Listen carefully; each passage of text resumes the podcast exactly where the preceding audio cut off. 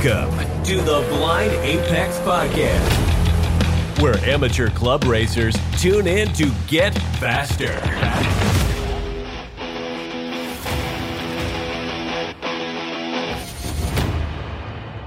I'm your host, Con Jonturk, and on this episode of the Blind Apex podcast, I will readily admit I'm over my head. We're talking thermodynamics and racing. Joining me, proud father, another husband batting out of his league, pizza artist, venison jerky aficionado, lover of things four wheels and two, super nerd, reporting from the lab in his basement, Marc Birdie. Welcome to the show, man. Hey, nice to see you again. haven't seen you in a while, and and glad glad to be on here and I guess nerd out, but hopefully combine two passions here. Yes, hopefully so. we can nerd out. Um, because I didn't go to a really good school. I mean, it wasn't a JMU's pretty good. It was good then, I guess, but I didn't study the same things you studied. Let's say, so I don't. Uh, Fair enough. Yeah, this is not my forte for sure. So I appreciate you coming on uh, and sharing your wisdom and knowledge on all of this. Cool.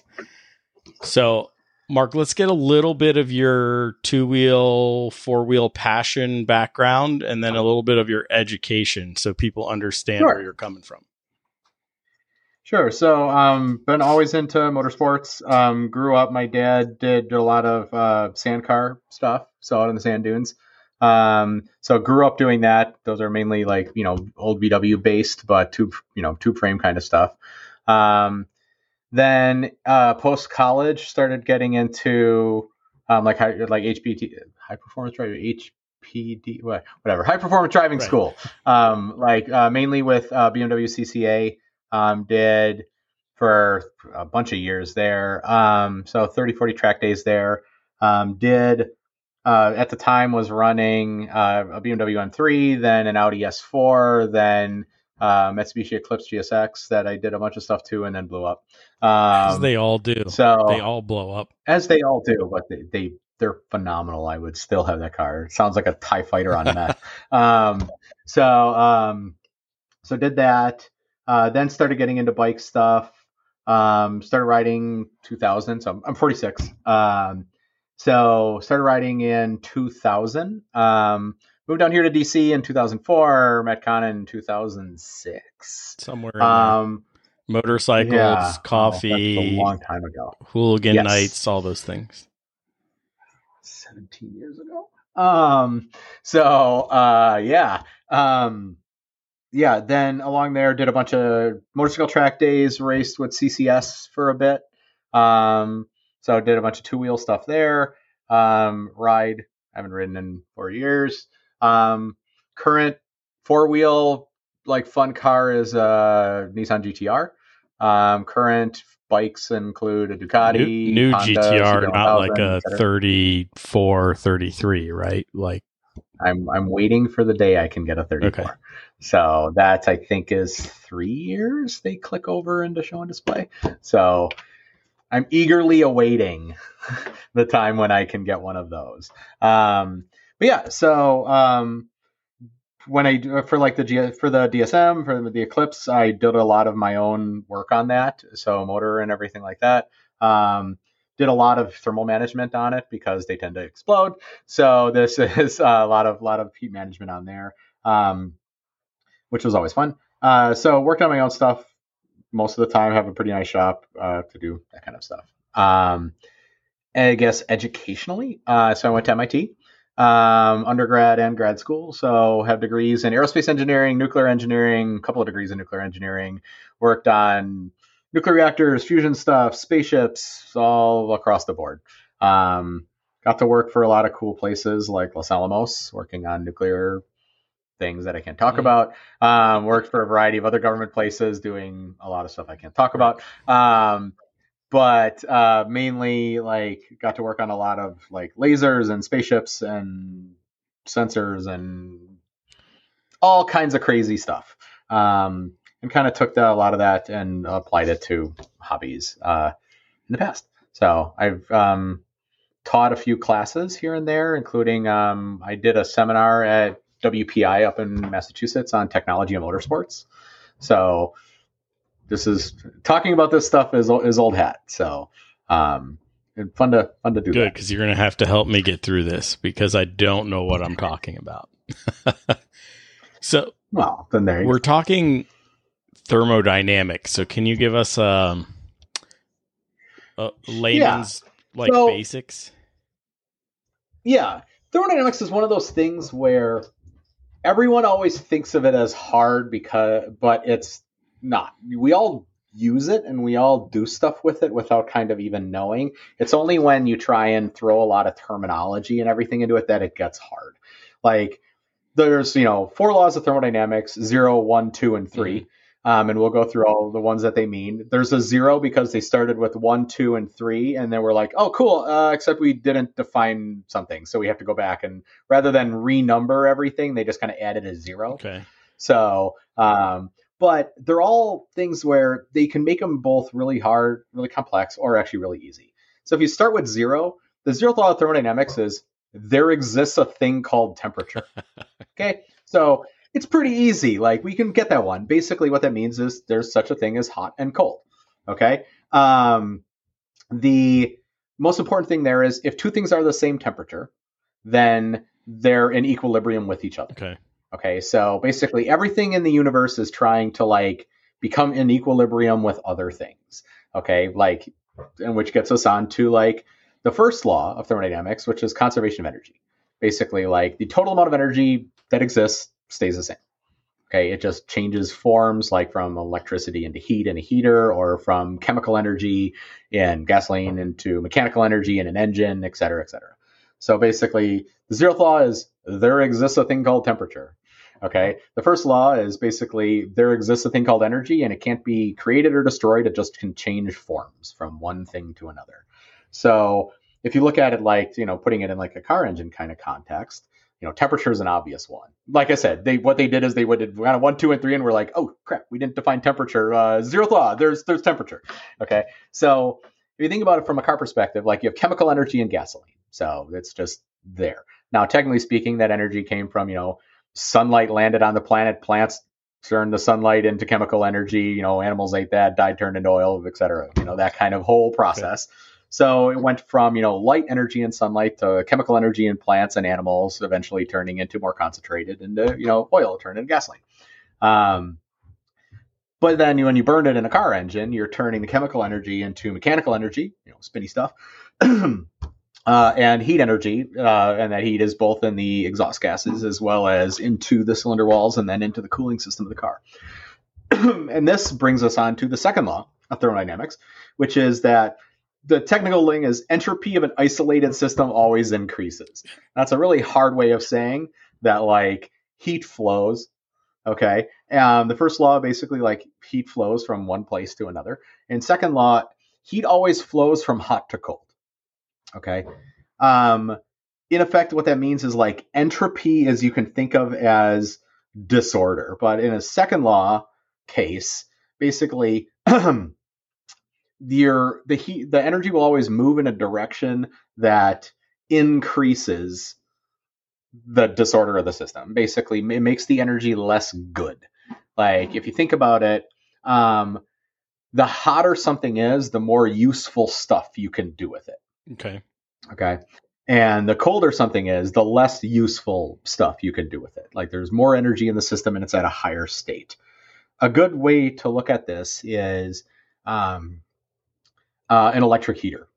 Okay, electricity is a very kind of, you can think of it as like a very ordered state of energy. You can turn it into other things very efficiently, but going the other way is harder. Like I can make electricity into heat, just a heater, at effectively 100% efficiency. Like the energy just turns into heat. That's where kind of it all wants to go. But turning heat into electricity is much harder. Like you need an engine or you know things of that mm-hmm. nature. And the third law is basically the entropy always increases uh, in the universe um, until everything kind of gets as cold as it possibly can go. So that's kind of the the nerd form of like here are all the you know the different laws of thermodynamics and everything. But what it really all boils down to is there's a joke that says like you know when it comes to thermodynamics you can't win you can't even break even it'll always get worse okay so in effect like you're always whenever you turn one form of energy into another, you're always losing something along the way. Okay. okay? Um, and typically that's referred to as entropy, which is basically just disorder. Um, another way to look at this is let's say you have a container that you divide in two. So you have two sides of a, a box and you have a wall down the middle. If you have a bunch of gas or liquid on one side of that wall and nothing on the other side, that system has order. The liquid's on one side, nothing is on the other. If you pull that wall out, the liquid will or gas will flow from one side to the other and eventually equilibrate in both places. Now, if you think about it, there's now more disorder. It's more averaged out. There isn't high concentration and low concentration. It's just smeared out. That's what ends up happening is you can also extract energy from that process. So this is how like, you know, hydroelectric dams work. The water is up high. You let the water down low. Eventually the water would reach the same level, but in that process you can extract energy out mm-hmm. of it. So that's how everything works. We're basically turning energy from one form to the other. Typically, when it comes to like, you know, heat engines or cars, which are effectively heat engines, you're burning something to make stuff hot. And then you're taking that hotter thing, extracting energy out of it so that on average it becomes cooler and is now mixing with the outside world. So look at it at a car engine. I take gasoline, a very high concentration form of chemical energy. Mm-hmm. I burn it with air inside the cylinder at high pressure and temperature. So, you know, I top, top dead center, ignite the fuel. Now I have really hot, high pressure gas, exhaust gases, and that pushes down on the piston, thereby expanding, lower pressure, cooling down, it's cooling off. And then the exhaust valve opens. So I've now extracted energy out of it. Now the exhaust valve opens, that exhaust blows out the exhaust pipe, eventually mixing with the outside air, and it all becomes room temperature. Mm-hmm. So I've gone from highly concentrated chemical energy to high pressure, high temperature gas. Then I'm having that gas coming into coming into equilibrium with the universe as a whole by expanding. I'm extracting energy out of it in my in my engine, and then expanding further out the exhaust pipe and into the atmosphere, eventually reaching the same temperature and pressure as the outside world. So it's kind of coming into equilibrium with everything is the process that, and then I'm extracting energy out of it along the way. If I just take that gasoline and burn it on a dish, the same thing happens. The chemical energy becomes heat and high pressure gas that then expands out in the atmosphere, but I haven't extracted any useful work out of it. Right. So, like, if you hear like engineers or scientists say work, what they mean is literally work being done. It's pushing down on a piston, it's turning a thing, like it's you're doing useful work and that's where the energy is coming from. Interesting anecdote. That's a fun way to look at this of how everything goes into equilibrium is we're going to talk about like I'm going to extend this into like a 30 second digression. Go for it. When you look at a nuclear bomb going off, okay. okay? So like, you know, you know, three times, you know, twice in anger, once in test, a lot of times in test. If you could freeze time at the instant the nuclear bomb is done doing its nuclear bomb thing, but like, so all the nuclear stuff has all happened, and you froze time and looked at it, it would look exactly the same as when it started. Like, the bomb hasn't come apart yet. All it is now is basically like a couple tens of pounds, hundreds of pounds thing the size of a basketball. That's 150 million degrees. Okay, it's just a ball of mm-hmm. stuff mm-hmm. that's 150 million degrees. The whole explosion process is just that ball of hot stuff cooling down and coming into equilibrium with okay. the rest of the world. Okay. It's expanding, it's cooling, it's radiating energy. All the explody part is just a ball of stuff the size of a basketball that's 150 million degrees cooling down. So now, theoretically, you could get useful work out of that. Like you could have the world's gi- most gig- ginormous piston and use it driven by a nuclear bomb, but you know, it's a lot easier to do it much slower, like in a reactor kind of right, thing. Right. So, anyway, interesting digression. So, is that kind of a good start to why this matters? Yeah, I think so. Um, specifically with creating that, well, not creating, but the use of the energy in how we typically see it, right? So we're we are making that car with a the gas goes, piston runs, car goes forward. Um, we have to do things like uh, try to balance that engine working over time. So we have the radiator system, we have Oh, ventilating systems, things like that, and then down the road, and and I we can work on it. We can work out the Oh. whole progression, but even your braking system is part of has thermodynamic properties where you're actually like Yep. slowing down the energy that's going Yeah. forward. So, So, so that's a good way to look at it. So let's look at your typical internal combustion engine. Mhm. Okay, most internal combustion engines nowadays are between on the low end about 20% and on the high end about 30 35% efficiency. So what that means is of the chemical energy that's in the fuel, gasoline, diesel, whatever, um, only about 20 to 30 plus percent of it gets turned into the mechanical power of the engine. Okay. Um, typically, on most engines, about 15 to 20% of it turns into heat that's transported into the engine mass itself. So, this is why you have a cooling system, whether air cooled or water cooled.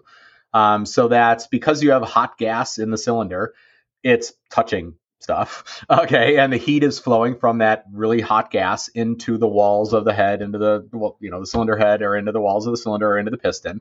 And all those things get hot. So, in order to keep, and now exhaust gas was very much hot enough to melt an engine.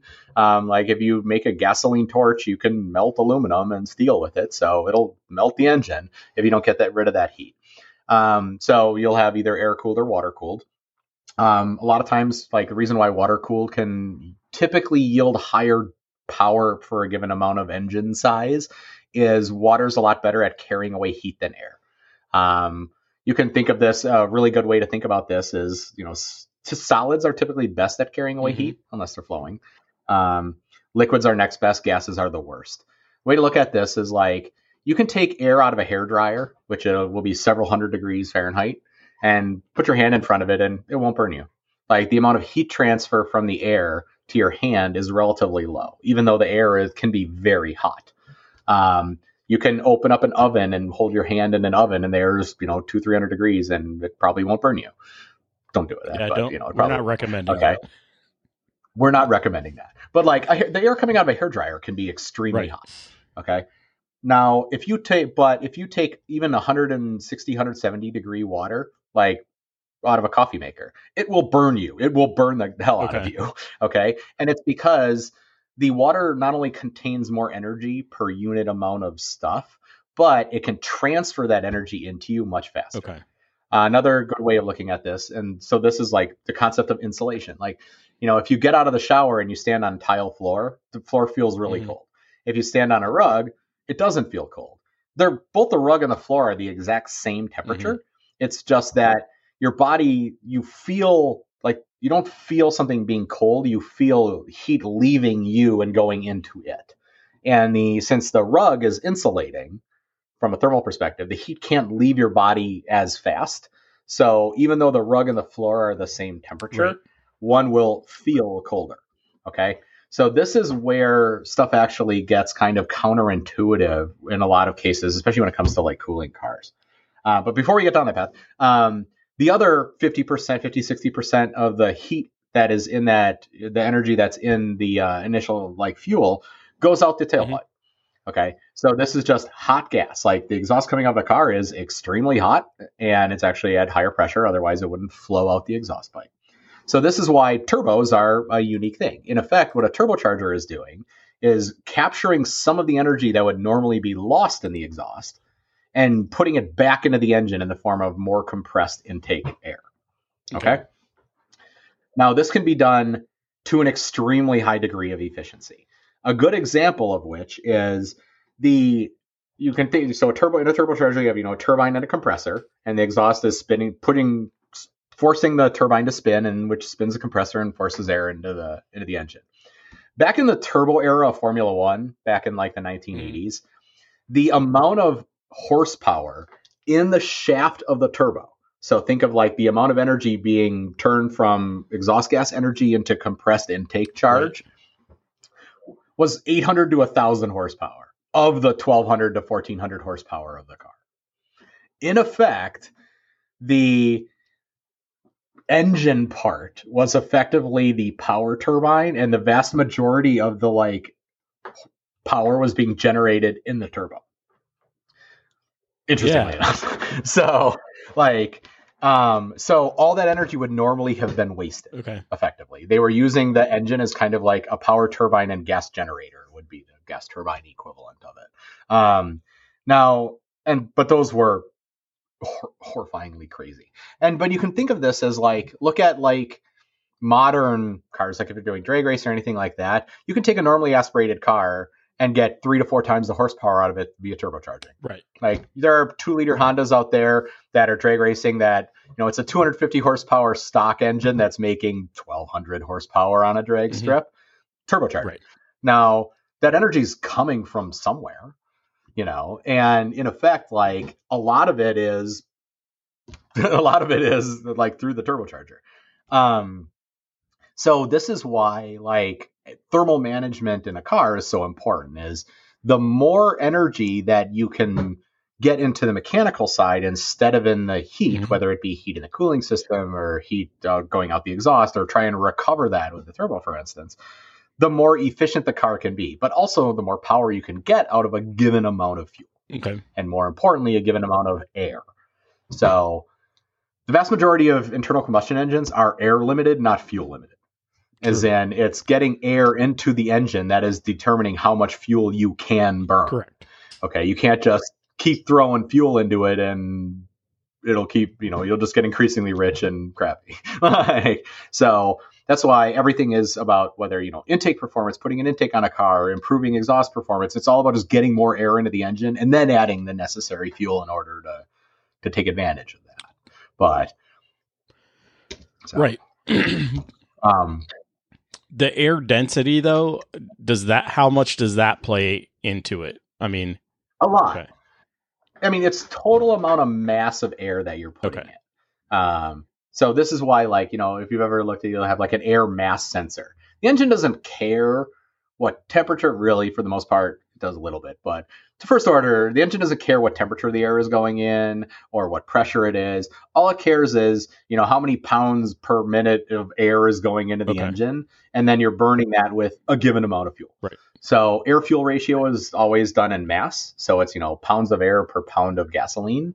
Um, in terms of air fuel ratio. And so, like, if you have an air fuel meter or exhaust gas sensor, you can do these kinds of things or try and get like the right ratio mm-hmm. of air to fuel.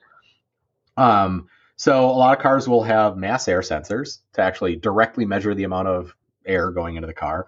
Others will have volumetric flow sensors and they have to use temperature and volumetric flow and pressure in order to back out how much mass there is. Right. And then given that amount of mass, you squirt in the right amount of fuel. So, um, so pr- like air pressure does mm-hmm. matter. Um, and in just in terms of getting the air in. So a really good example of that is um, Pikes Peak before it was dominated by electric cars, uh, basically. Right. Um, and that's one of the reasons why it's a good example for that is so at Pikes Peak, there's close to a mile of elevation mm-hmm. change mm-hmm. through the course of the race. Um, so, and at the top, the air pressure is, I think, like 70% of what it is at the bottom, um, 60, uh, 70 or 80%, meaning you're getting for the same amount of volume going in, you're only getting 70 80% of the air. So you're making there's less air for you to burn. Right. so this is why right. with turbocharged cars if you're a turbo um, like your wastegate and your control on the turbo is based on absolute pressure okay? So you're trying to put a constant amount of pressure into the engine regardless of what it started with so turbocharged cars will tend to do very well at pikes peak because at the bottom of the mountain they're putting the same amount of air into the engine as at the top of the mountain. The turbo's having to work harder because it has to compress more low pressure air, but the pre- the air going into the engine, same okay. pressure, top and bottom. Electric car doesn't have to worry about that because the air part is right. gone. But um, but we'll we'll stick with internal combustion for now. Um, so yeah, great question that the the, the air pressure matters. Um, so one of the things that's really important about that and how this kind of relates to like the thermal part of it is not only do you want to get the heat out of the engine, you want to use as much of that heat as possible. Mm-hmm. Um, and one of the key aspects of this is like in order to get the air in, you also have to get the exhaust out. Okay. So here's like, you know, kind of a, a good question. Like, is the only, like, people, you'll see people that'll like do exhaust wrap mm-hmm. on engines, like on the exhaust. The, one of the reasons for that is to keep your engine bay cooler, is an obvious thing. And there's certain reasons for doing that. Okay. But the other reason is actually to retain heat in the exhaust itself because that the heat and energy in the exhaust is what's pushing it out the back end of the car. Okay. Like it has to expand out the exhaust. So the more heat you can keep in the exhaust, the faster the exhaust will leave, meaning the less exhaust back pressure there will be, and the more air you can put in the front of the engine and make more power. So there's multiple reasons for doing those kinds of things. Um, but you know, keeping exhaust energy in the exhaust and not in everything else is generally helps from a volumetric flow perspective. Okay. Yeah, I was I was actually going to ask about that because I have a let's say my engine bay retains too much heat, right? I've already wrapped my header. I want it to shoot out the gas as much as possible. My engine's loves air, more air. I, they all do, but this one really loves air. So um, yeah we have to choke it out. We have to take timing out of it to keep me, you know, legal for the class. But um, when I come off the track, my intake manifold in the front, which is inches, two inches from my radiator, you cannot touch it.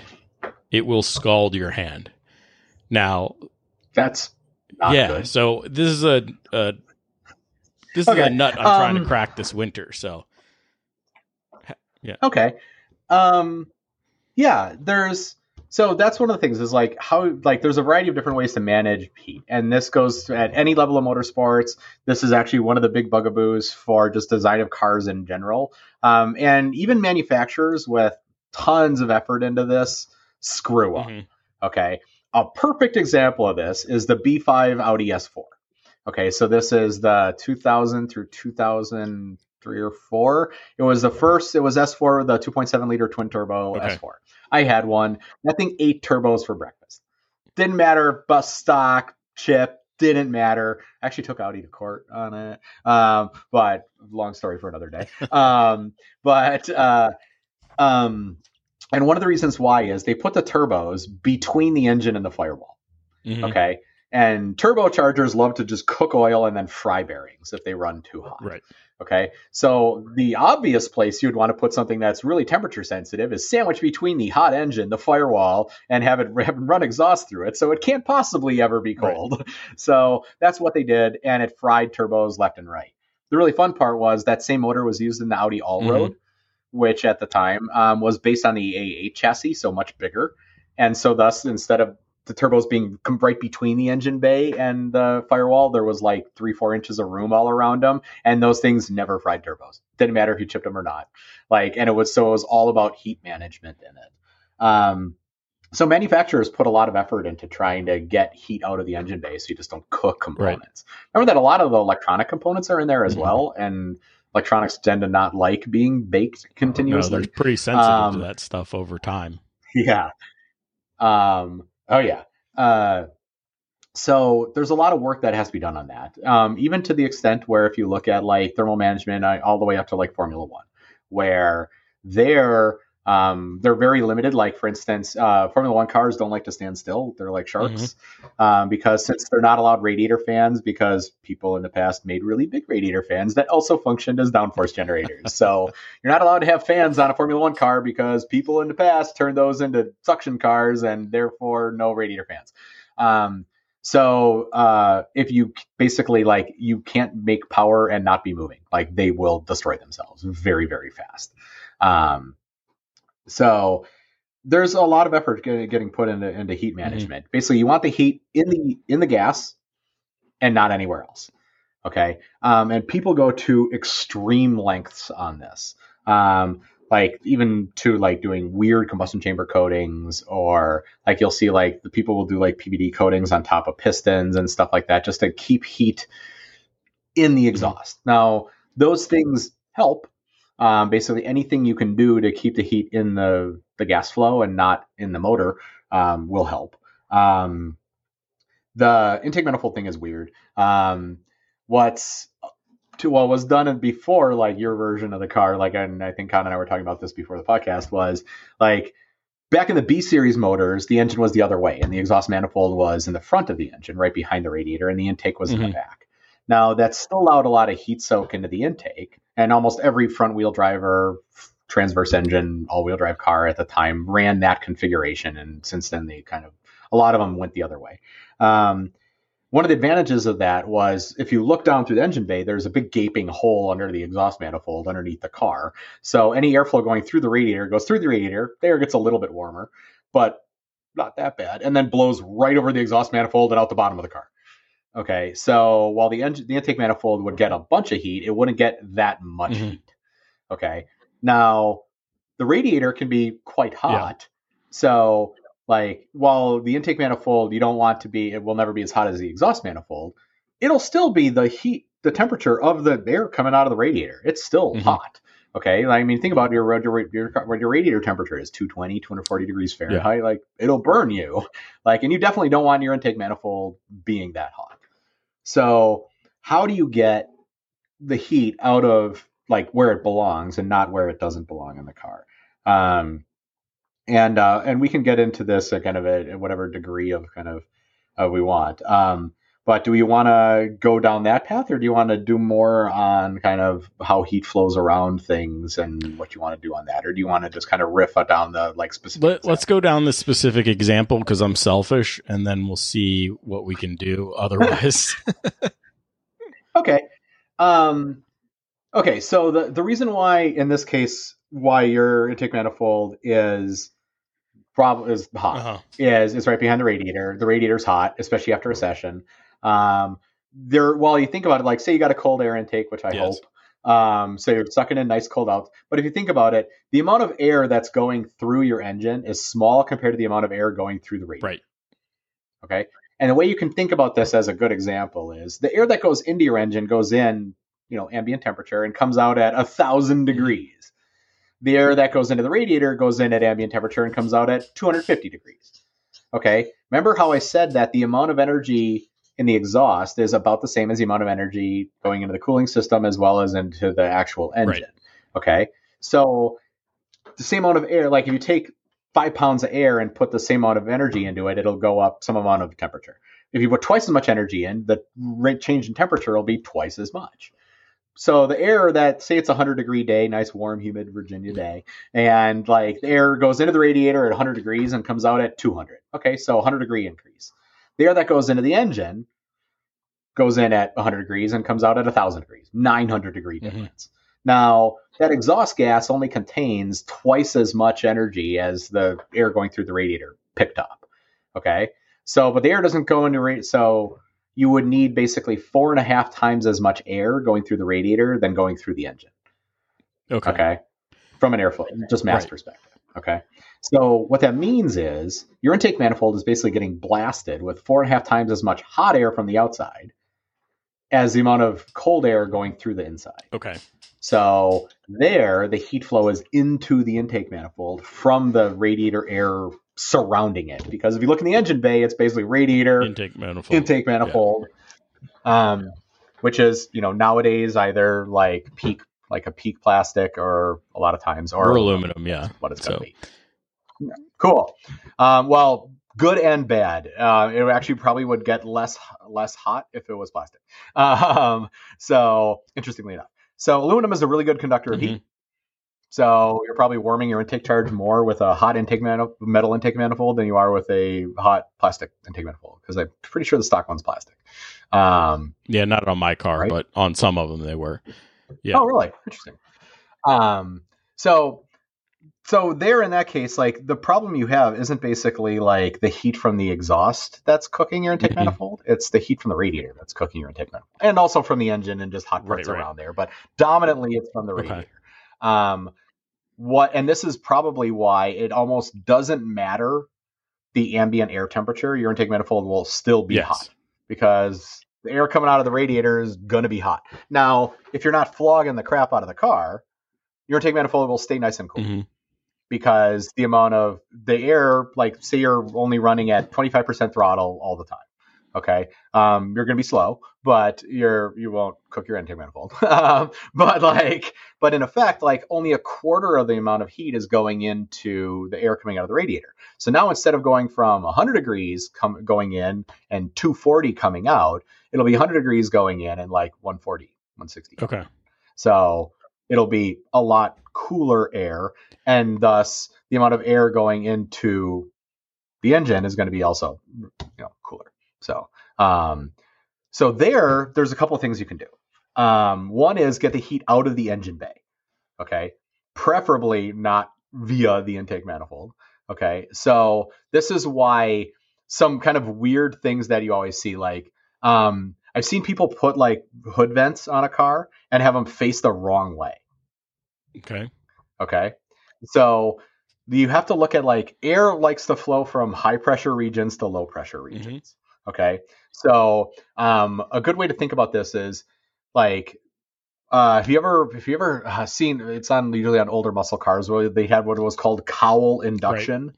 Okay. So this was it looks like a you know a big thing on top of the hood, but the inlet was back. It was back by the windshield. It wasn't in the front where you'd think it would be. It was this big thing coming up. And the reason why is when the air comes over the hood and makes that corner by the windshield, it builds up mm-hmm. there.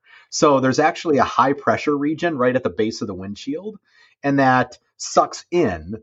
So like you you're basically feet. It's the same as like a ram air kind of thing, but going the other way. Okay. And the idea was like, well, you, you get drag every time you move, make air change direction. So why not just use that high pressure air that created the drag and use it to get more air into the engine? So that's one way of doing it. But what that means is if you see people with like extractor vents on the hood that are close to the windshield, they're not working. Like they're not they're not doing what they need right, to do. Right. like because the air will go in because uh, the engine bay is actually a region of low pressure. Mm-hmm. Okay, because the air has to squeak through the radiator, and anytime remember it goes from high pressure to low pressure, so the air inside the engine bay is going to be cooler or um, less dense and than the air outside mm-hmm. of it.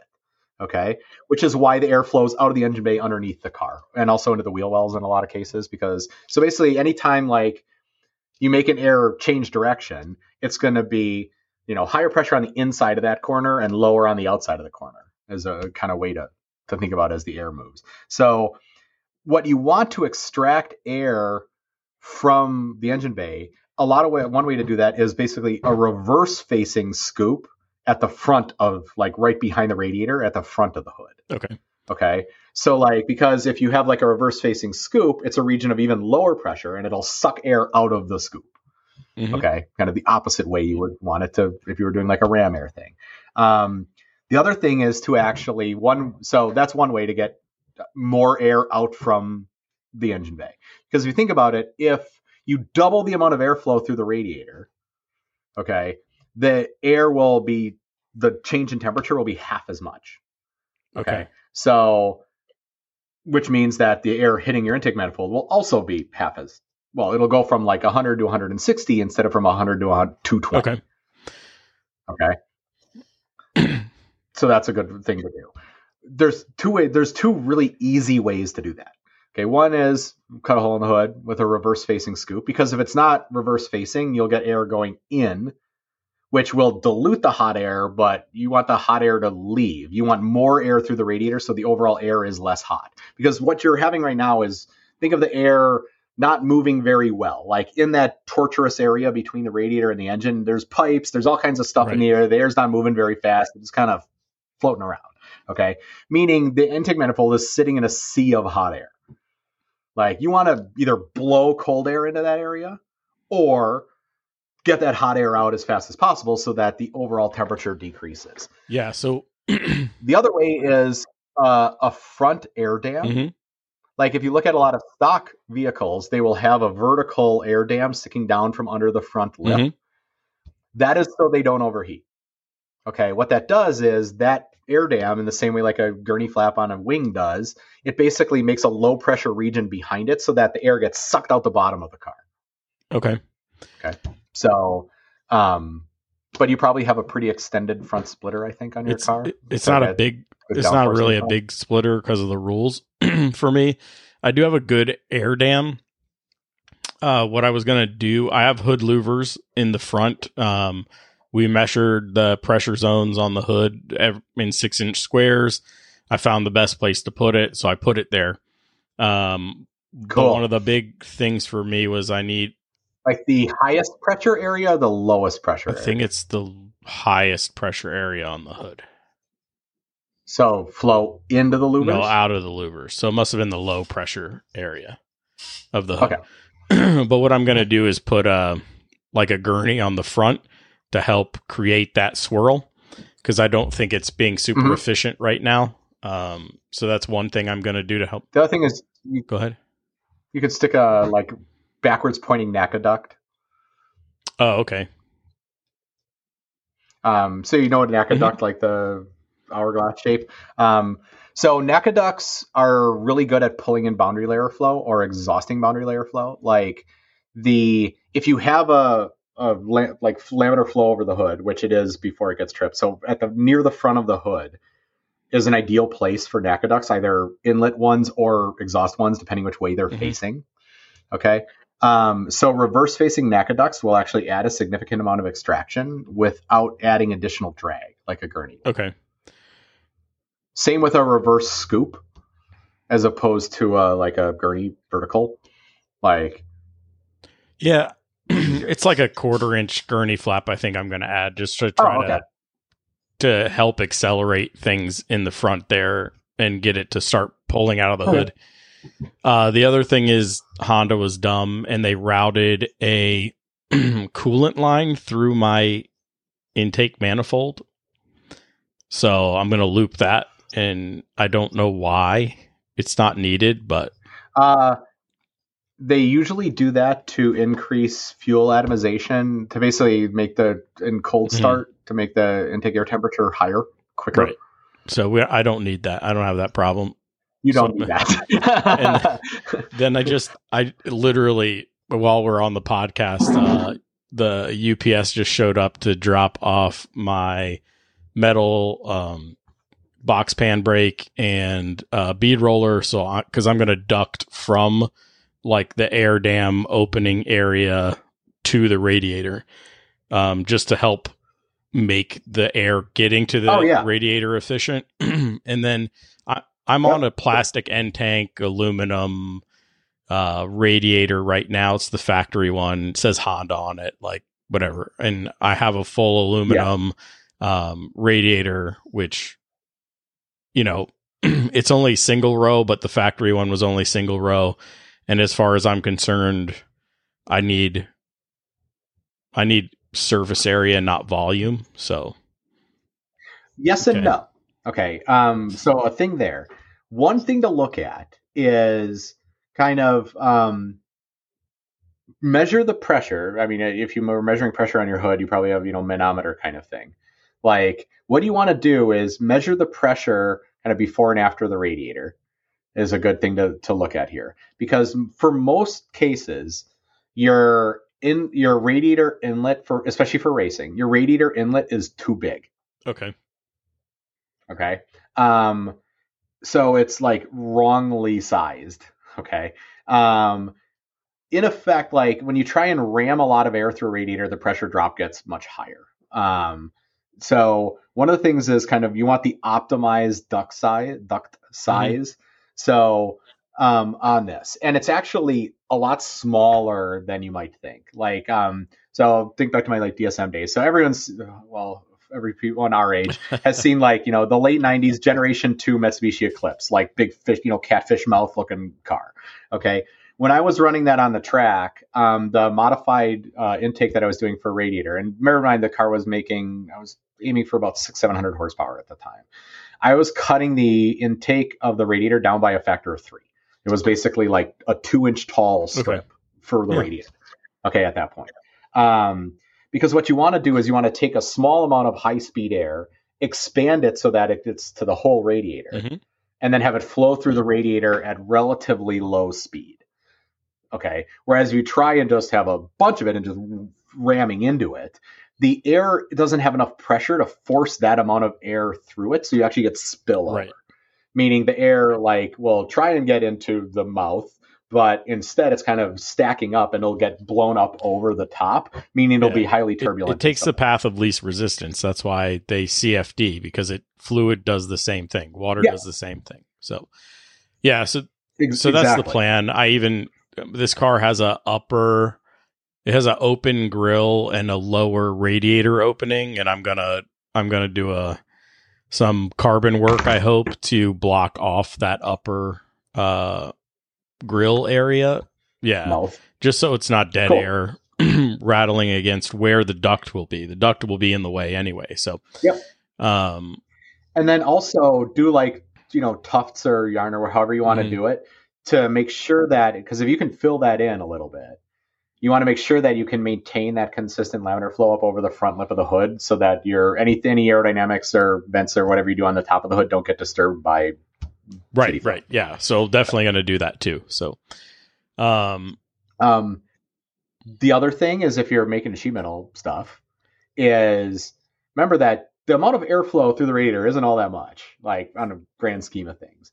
Is duct it down and out, like if you have, you know, your intake manifold, come out of the radiator and kind of do a thing like that, you know, so the air it's not blowing directly on the intake manifold. Um, Yeah, I mean, I, I have a heat were gonna- shield setup that I'm doing in carbon because I'm a nerd and it doesn't absorb a lot of stuff. uh, Heat, you know. So we'll still get hot. It just it, it won't matter as long as it doesn't melt. Um, but yeah, then and also um, the other thing that's a, a good thing. I don't know how much you're allowed is because the air is going to have to go Mhm. somewhere. Ideally, what you would almost want to do if you were trying to like deal with this kind of thing is try and get the air to go down and out the sides, like the radiator air. Like wheel wells are a good spot to put it. yeah, we don't. Um, if you can get out the side.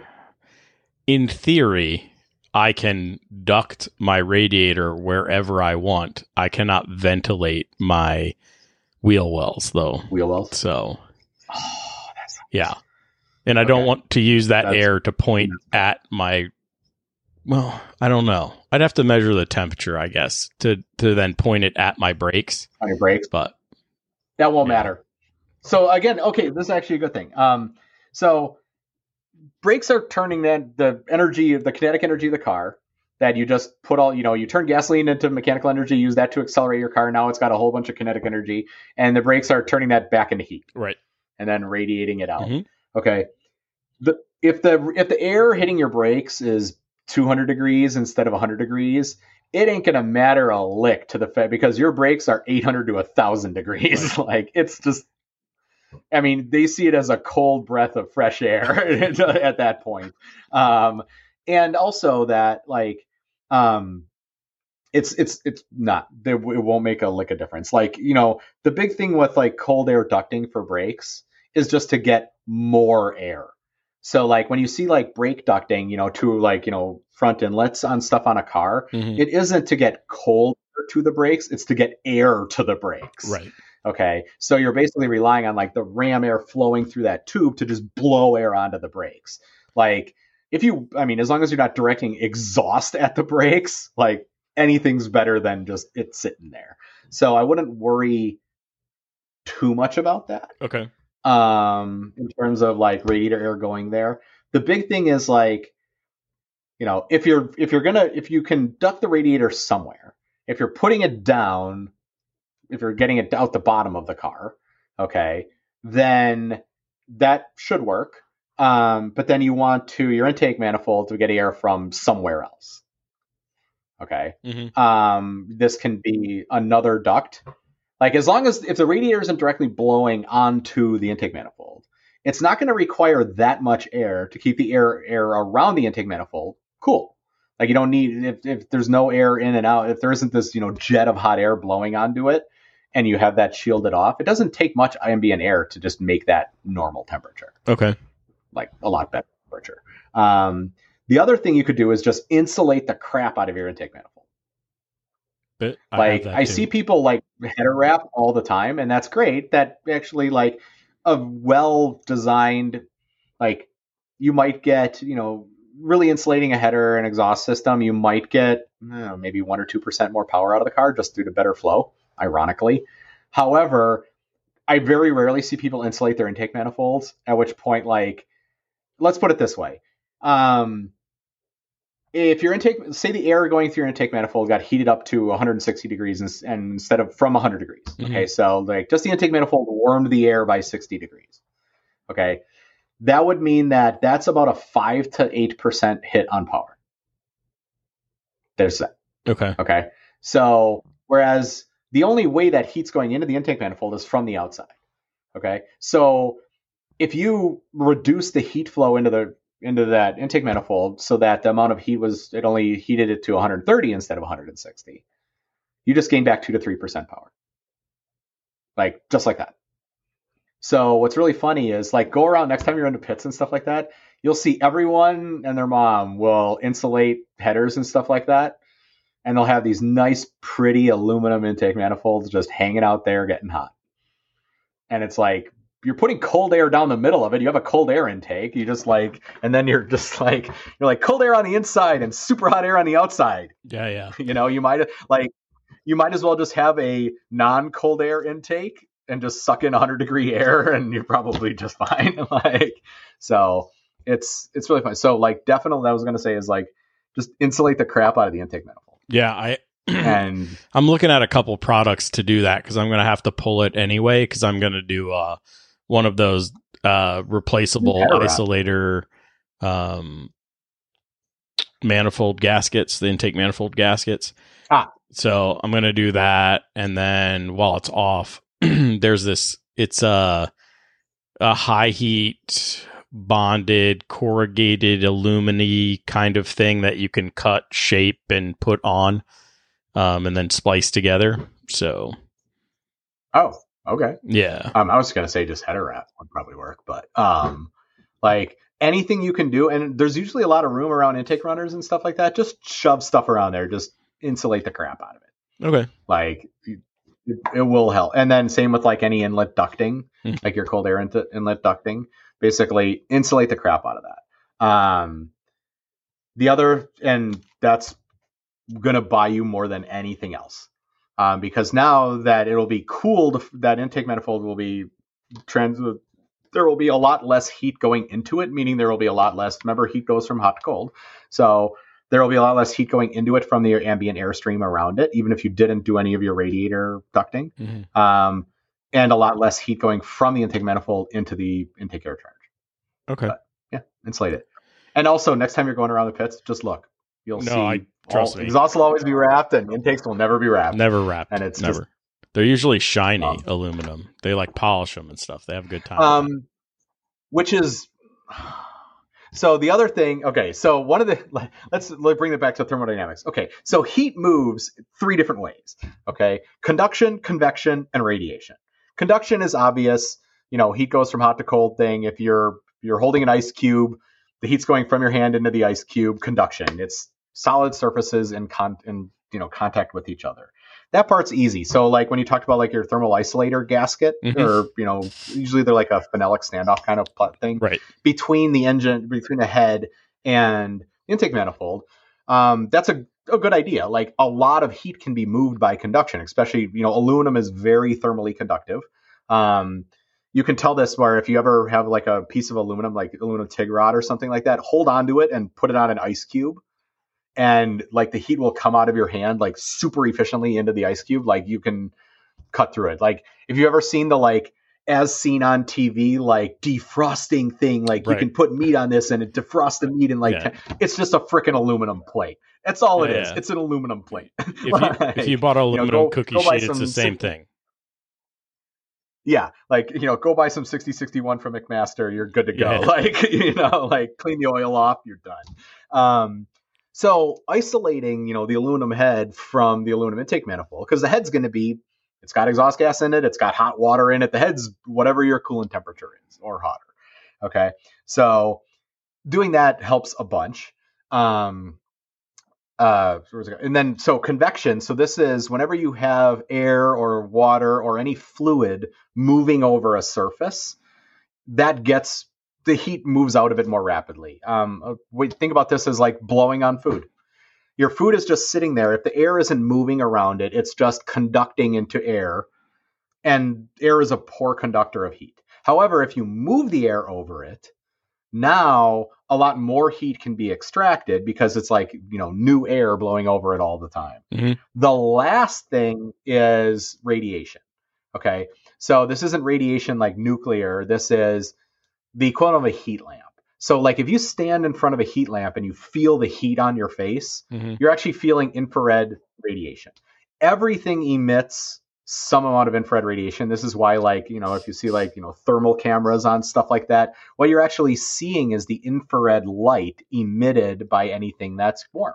Right. Now, so you'll see like coatings, like high emissivity coatings for things. If you've ever seen that term, where it'll be like high E coating for this, like muffler paint is a good example of this, where what that does is you want to that maximizes the amount of heat that can be emitted by radiation. As soon as you're above a few hundred degrees in Mhm. air, radiation actually can put out more heat than conduction or than convection. Okay. Okay. So this is why like um why those like heat lamp, you know, radiative heaters work so well is if you think about it, there's they're in air, but they're all the heat is coming out via the radiation part. The air flowing over it is it, it's not heating the room, it's heating you kind of thing. Okay? So whenever you want to get heat into or out of something, like you have to look at like all those different aspects, conduction, convection, radiation. So in your case with your intake manifold, like that isolator gasket, you're eliminating the conduction part. You're basically keeping the thing you want cold separate, physically separate from the thing you want hot. okay. Okay. We already talked about the convection part. Like we don't want hot air blowing onto it. So you're ducting, or if you insulate it, that's a way to keep the hot air from hitting it directly. The last piece of it is radiation. Okay Mhm. in general with radiation is again heat goes from hot to cold always so if you want something to not absorb a lot of radiation a lot of thermal radiation Mhm. you definitely don't want it to be black Okay. okay now but like you also a lot of times don't want it to be shiny either okay Mhm. like like a good example of this is if you've ever like sat on a seatbelt that was sitting in a sunlit car. Correct. okay? And it burns your ass because shiny things they don't absorb a lot of light. I mean think about it. They're reflective. Mhm. okay? But they really really don't emit a lot of thermal energy. Okay? Um so shiny things basically like look hot. In fact um so i do a lot of long range shooting stuff Yep. um uh and one of the things i also have like thermal scopes and stuff like that the way you sight in a thermal scope is you use aluminum foil okay Mhm. because aluminum foil will just be hotter than the target so you can easily see aluminum foil Mhm. On it. So that's uh, one way to do it. So that uh, that shiny aluminum intake manifold is likely absorbing a lot of radiated heat from the engine and everything else around it. Okay. The ideal, what you want is white. Okay. White is the coolest color from a radiation perspective because if you think about it, white is pretty reflective, like light bounces off of it. That's why it looks white. Okay. But from an infrared perspective, it's very emit, emitting. Mhm. Okay, like it emits a lot of heat. Um, at the temperatures in a car, it doesn't matter all that much. You just want to increase the emissivity. So, like, what you really don't want is you don't want it to be shiny. Okay, everything else will make it cooler. Black, white. White is probably better, but black or white. Um, this is why, like, if you ever see like advertisements for you know ceramic coating, like high emissivity ceramic coatings for headers and stuff like that. Yep. Um, some of them will be black, some of them will be white. Like white is actually better. Um, but you'll see people they're like, well, isn't black better for blah blah blah blah blah? And when it comes to infrared, white and black are the same thing. Like they're both the they're the same. They're both equally dark uh, when it comes to to that. So um yeah so shiny in- intake manifold worse in every possible way like Yeah. from a from a thermal perspective So- but it gets those show car Anyway, points be smart. for Instagram. oh yeah that's that definitely makes you faster Yeah. um, it's like sticker horsepower. Um, yeah, so um, I think you got like a good a good path forward on uh, on the on the intake side of things. Like, I mean, move, like move heat around. Um, do you have like a bunch of like remote read thermometers, like you know cheapy ones? No, I don't. I probably should get my hands on some. Um, get like on Amazon, it'll be 10, 15 bucks. They're like, you know, little temperature probe. They're cheap because it's not all that hot. right. Okay. And worst case, you could put some wrap around it or whatever. Like, you just need something to read up to like, you know, 200 degrees Fahrenheit. They'll come with like a two, three meter cord, Mhm. like a little LCD thing or whatever.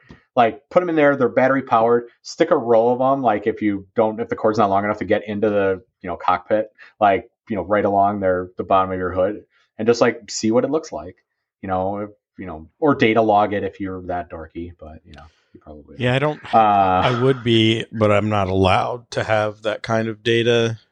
Uh, Can you have a thermometer display? oh yeah, yeah, yeah. I, I would data log things. Um, I guess I could buy Haltech and do it, but um, Oh no, I, I'm saying just easier. Buy like you know freaking Arduino and do it that way, and okay, you know yeah, like Google like how to log temperature with Arduino, and you know follow instructions on like a twenty dollar thing, and you know um, that are just like and if you want after this I can say it. like what I use is there's um you can get like a two pack for twenty bucks. It's like a little like one by two inch LCD screen mhm. and like a temp- metal temperature probe on like a two three meter cord okay, for a lot of times like people use them for a variety of different random crap um they also like they make them hot for like aquariums but they also a lot of times they'll make them hot enough they'll run hot enough to use in an oven okay, like there'll be like a silicone cord and stuff like that in which case and then just put it if you can't easily run the probe through like the firewall you could just put them at like the base of your windshield on the outside Mhm. you know tape them down or something and just look at it that way and just you know temperature like you know you'll let you you probably can find out your intake air temperature if you're like can logging um which I, are you allowed to like are you can you do an obd2 logger no, not technically because I have to. Well, I would have to upgrade my ECU to do it. That's it. That's the Really? issue. Yeah, yeah, yeah. My why the ECU setup that I have right now, I have to have plugged in because we have a rule that says I have to be logging through that. it's a stock ecu right Yeah, but it's not logging that. I don't think it might be. get um uh, get an obd2 like plug-in logger Yeah.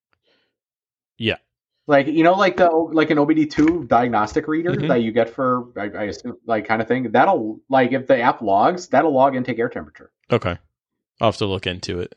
it's one it'll it'll be one of um because honda la- I mean it's probably changed but um does honda use a mass air sensor or uh like a Kármán vortex like airflow No, it's do they use mass air, I think. sensor do you know Eh, it'll still read intake air temperature because they'll have a they'll have a, an ignition retard curve for that.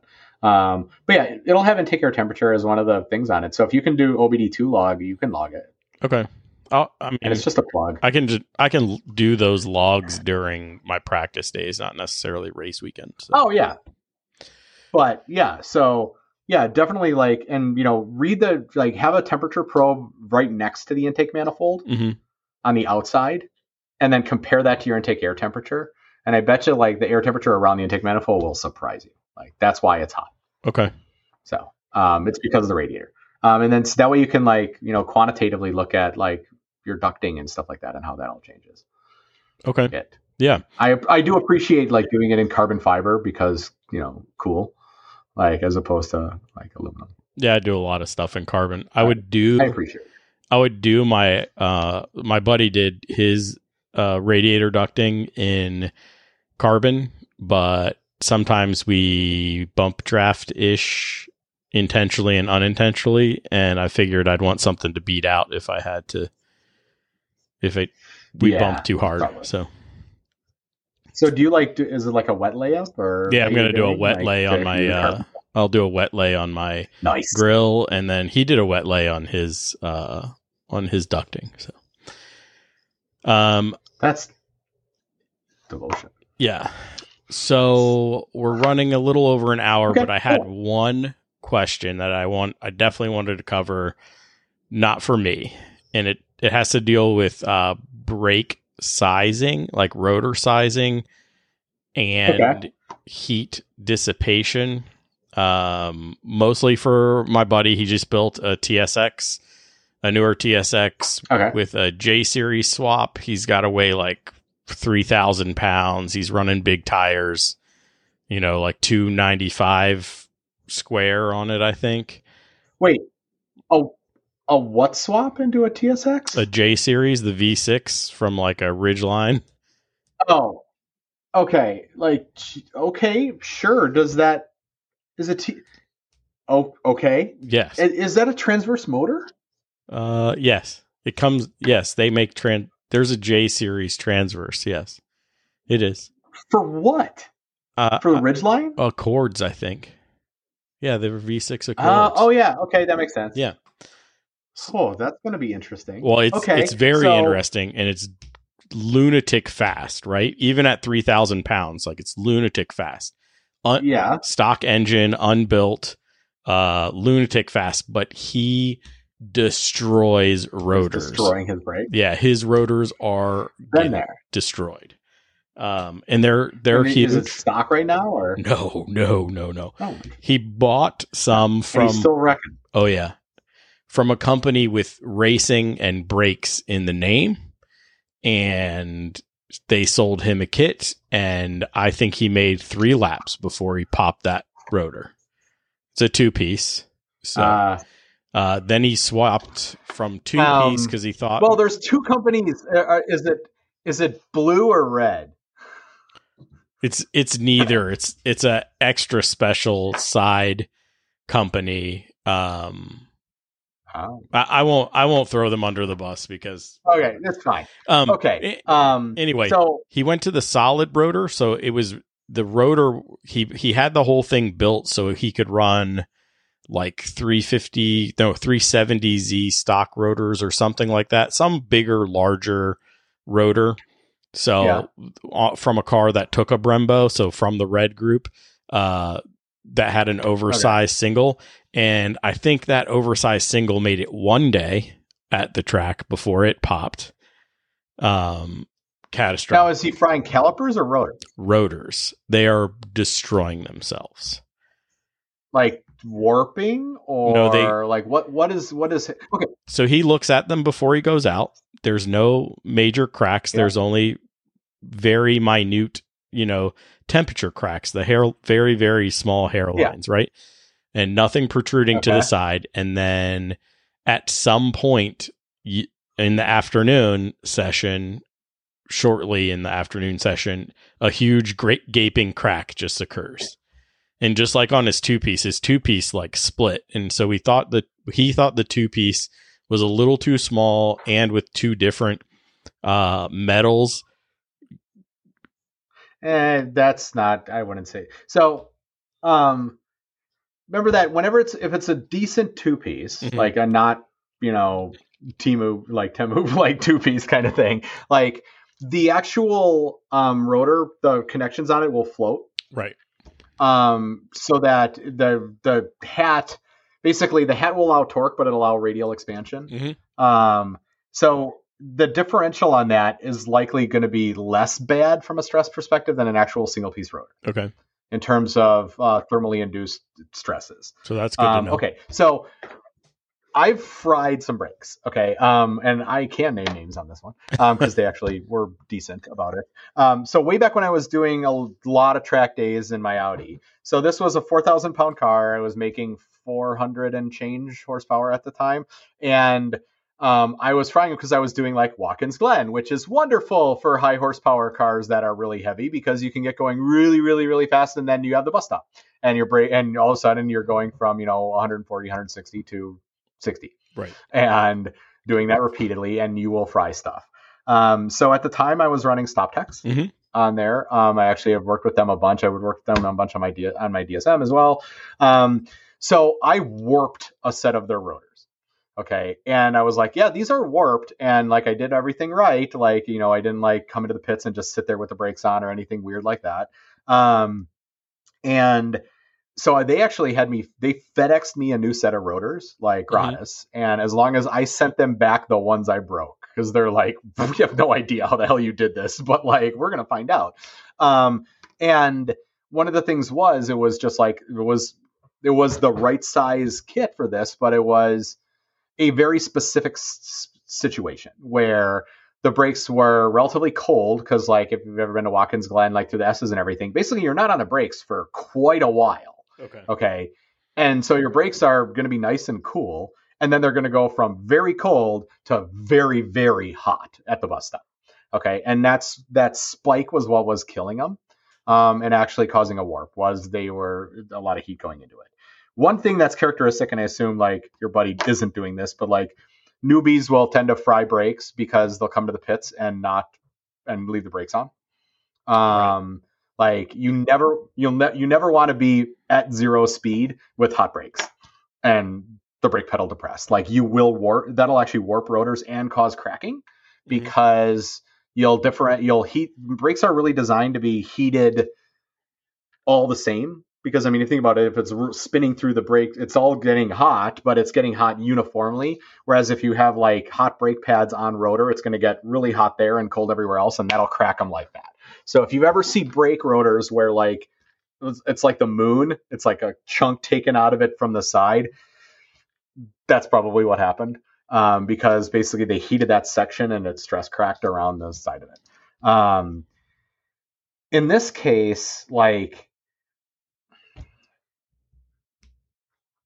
is that what you like is there a weird is it a weird pad compound thing like it could be a variety of things yeah, um he's working on it. I just wanted to see like what kind of thermodynamic stuff like so you talked about okay. a couple minutes ago going from too cold to too hot and i i think that's absolutely the case and it's in the past on my first car I think it caused some issues when I actually ducted my brakes because you can duct your brakes and not actually need them to be ducted because there is a thermal yep. operating zone for your brakes.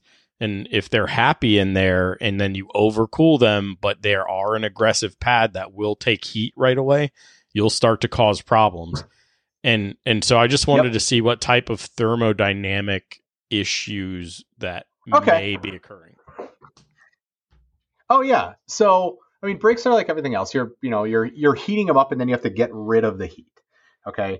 Um, brakes are and brakes and brake fluids is always like it's always a fun topic. Like one of the big issues is brakes are always neglected. Like I would say suspension is neglected most by newbies in mm-hmm. racing, um, followed by brakes because everyone likes to make power and they can understand that. But like it's brake you know suspension is the thing that wins races and then brakes are you need you uh, bmw used to have a slogan that the brakes need to be at least as powerful as the engine like or more preferably right. um, so but they're one of the most thermally stressful parts of a car especially depending upon the circuit. Like in autocross for instance where you have lots of braking close together not a lot of time in between them and the overall time period is low okay? Your brakes are never going to get that hot. Like you're never going that fast you're not putting a lot of heat into the brakes. Right. They're it's kind of what they're designed to do anyway. If it's a street car, like bumper to bumper traffic, you know, you're going from 10 to 15, or you know, 10 to 0, 10 to 0, 10 to 0, 10 to 0, 10 to 0,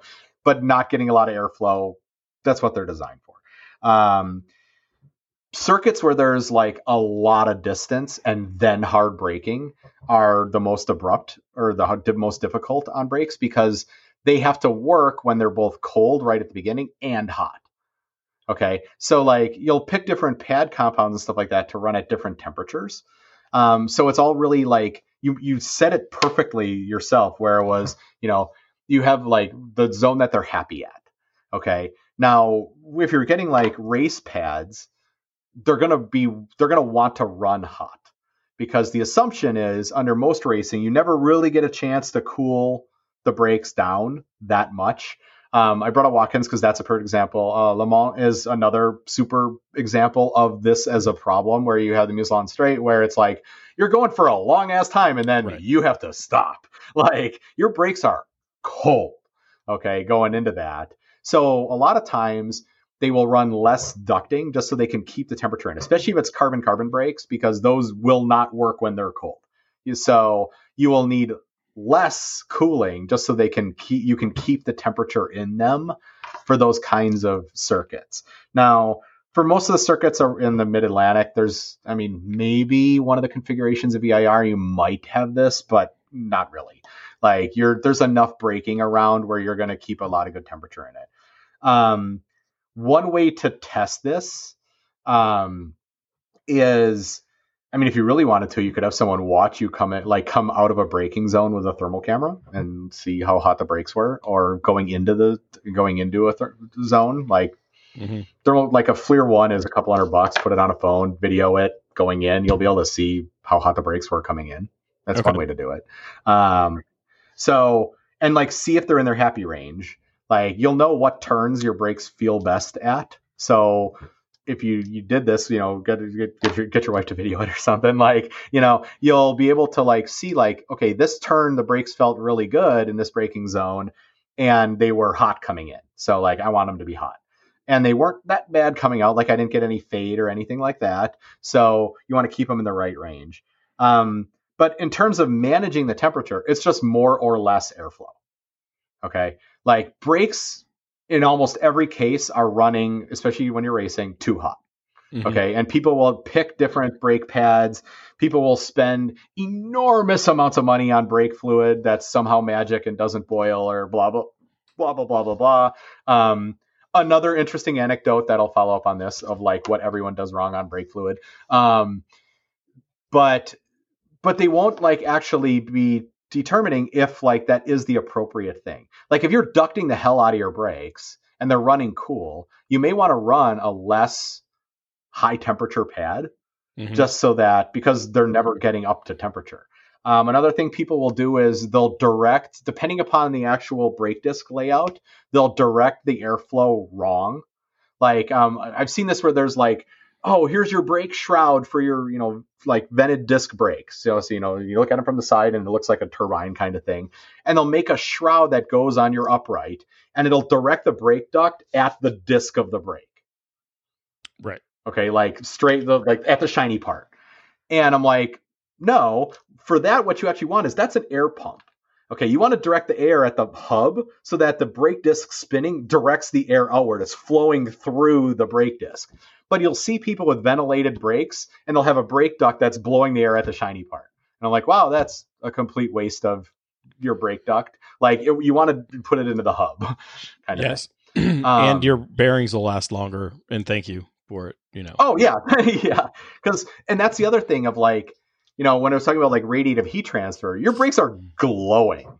Okay. And that when something is glowing red hot, the amount of heat that can be just transported to the next surface is like putting a blowtorch on it. Okay. So when people cook wheel bearings in racing, like one of the dominant reasons for that is they're right next to the brakes. The brakes are now glowing red hot, but there's no airflow there. So right. like get it into the middle if you have ventilated discs. That's one thing. Um, another big thing um, so just manage your airflow there. The other thing is look at wheels. A lot of times wheels will overly block air flow. Um, so you kind of want to run big brakes. Like people will always try and get like the biggest brakes i can fit inside the wheel. And it's like okay well the air has to leave the brake disc and you know it'll be really close and like or there'll be other features of the upright that prevent airflow or from the brake disc leaving the wheel um, and F1 now they're doing just crazy shit of airflow through hub and all kinds of neat stuff. Um, in terms of like, you know, wheels that pump air through brakes and you know the the axles are like hollow so they can blow air through it. It's just crazy. I love it. Um brake fluid thing. Um interesting thing. Like um how often do you in a racing season how often do you swap brake fluid uh, once a year. Like cluster brakes, once a year. What do you use for brake fluid? Uh, the Castrol, it, not sponsored. Castrol, uh, whatever the racing fluid is, like SRF or whatever, whatever yeah. their racing stuff is. Yep. Okay, so w- brake fluid. I don't know if like I don't know if you know this. Like um, that brake fluid will have a wet, what they call a wet boiling point and a dry boiling point yep. for brake fluid. I assume you know this. Okay, so all the racing brake fluid has like really high. It'll be like 600 degree brake, like dry boiling point, and it'll be like 550 degree wet boiling point and stuff like that. Okay, so the reason why that is is as soon as you get any water in brake fluid, which is strongly hydro- hygroscopic that absorbs water, is the boiling point goes down. Okay, so if you have like if you're racing and you haven't swapped brake fluid and it's been in the car for a while and you get mushy pedal, that's why. Like there you go, it's just moisture in your brake fluid and that's what happens. Okay. If you're changing your brake fluid regularly, like once a year, and then you're just tracking it, you know, kind of thing, like chances are there will never be water in your brake fluid. Like it's just not in there for years. So if you ever get a chance, look up what the dry boiling point of Ford truck brake fluid is. And Yeah, uh, A lot of people use that. I can't remember what it's you know called. why? though. 'Cause it, it has Yeah, a it's really just good dry. Super Duty brake fluid. Yeah. Yep. The reason why it does, like I talked, this is from a person at Ford, was old people drive big Fords. Old people ride brakes. Old people maintain cars well, though, so they never have wet boiling. They never have wet brake fluid, but they boil the shit out of the dry brake fluid. So, like, you know, your grandma will ride the brakes in her Crown Vic, basically, and heat the crap out of the fluid, but, you know, takes it to like the dealer once a year to get all the necessary things done. So Ford, like just off the shelf, a lot like Super Duty brake fluid will have the same dry boiling point as like the like fifty dollar a liter like crazy stuff, and Yeah. the wet boiling point just basically doesn't matter for racing. So anyway, I used to only run the Ford stuff. Interesting anecdote, but it's because old people. yeah, I'm. There were there were several. Let's call them cheaper brands because the Castrol stuff is uh seventy dollars liter, something like that. Eh, inflation. Yeah, yeah, inflation. Yeah, you know, great. Thanks, somebody, leadership, whatever. Yeah. Anyway, um, but the Castrol stuff is even dry and wet Higher. is still way higher Yeah. than everybody else. So we sort of do it. and Oh yeah, I agree. Yeah, We we bleed them once a once a year, and life is good. So it's it's it's good insurance. Like uh, yeah, there's nothing wrong with with running higher temperature fluid. There's absolutely nothing wrong with that. Um, the uh, but yeah, so um, but yeah, so in terms of like what's killing your friend's brakes, um, that's a weird one. Like, I mean, it's a heavy car, but the discs are big. Like, does is it circuit dependent or No, it hasn't been. He went even bigger. so they were big in diameter initially, but they seemed a little thin. So he went a little thicker. Um okay? and more diameter, I believe.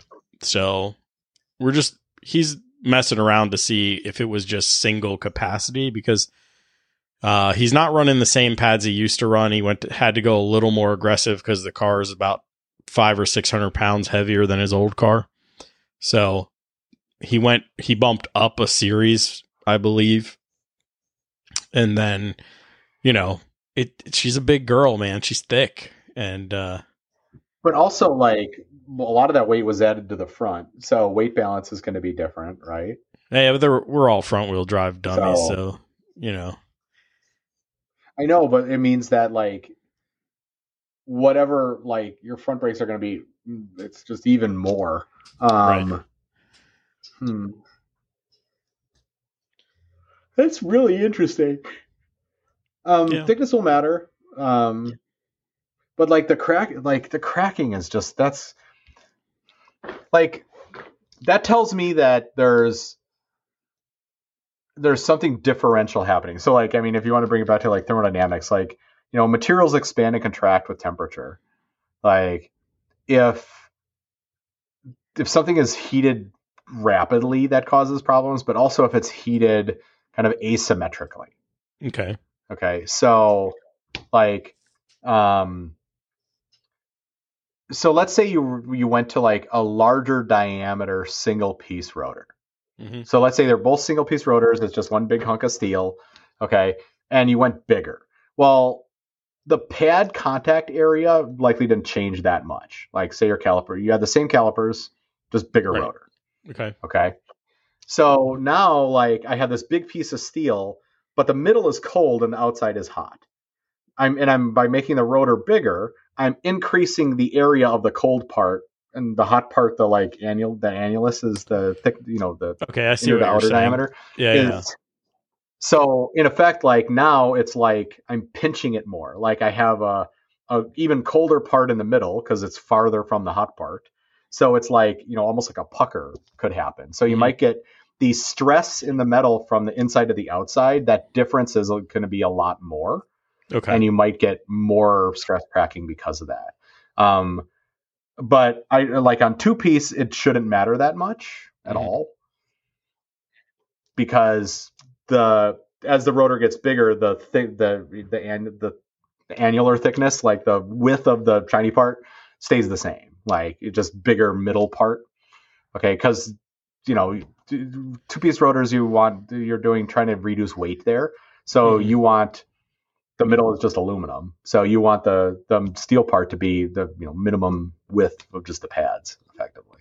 So um, the other thing to look at is is it four piston calipers or is it a sliding? I, I think he was on four pistons, and now he. I was gonna look him up while we were talking on Instagram. I think he's he just bought six piston, a six piston. Make setup. sure Oh, make sure aware. that he's aware okay. of his piston make size. Sure, well, okay. Well, also make sure that um, that he's not getting any binding on one side or the other.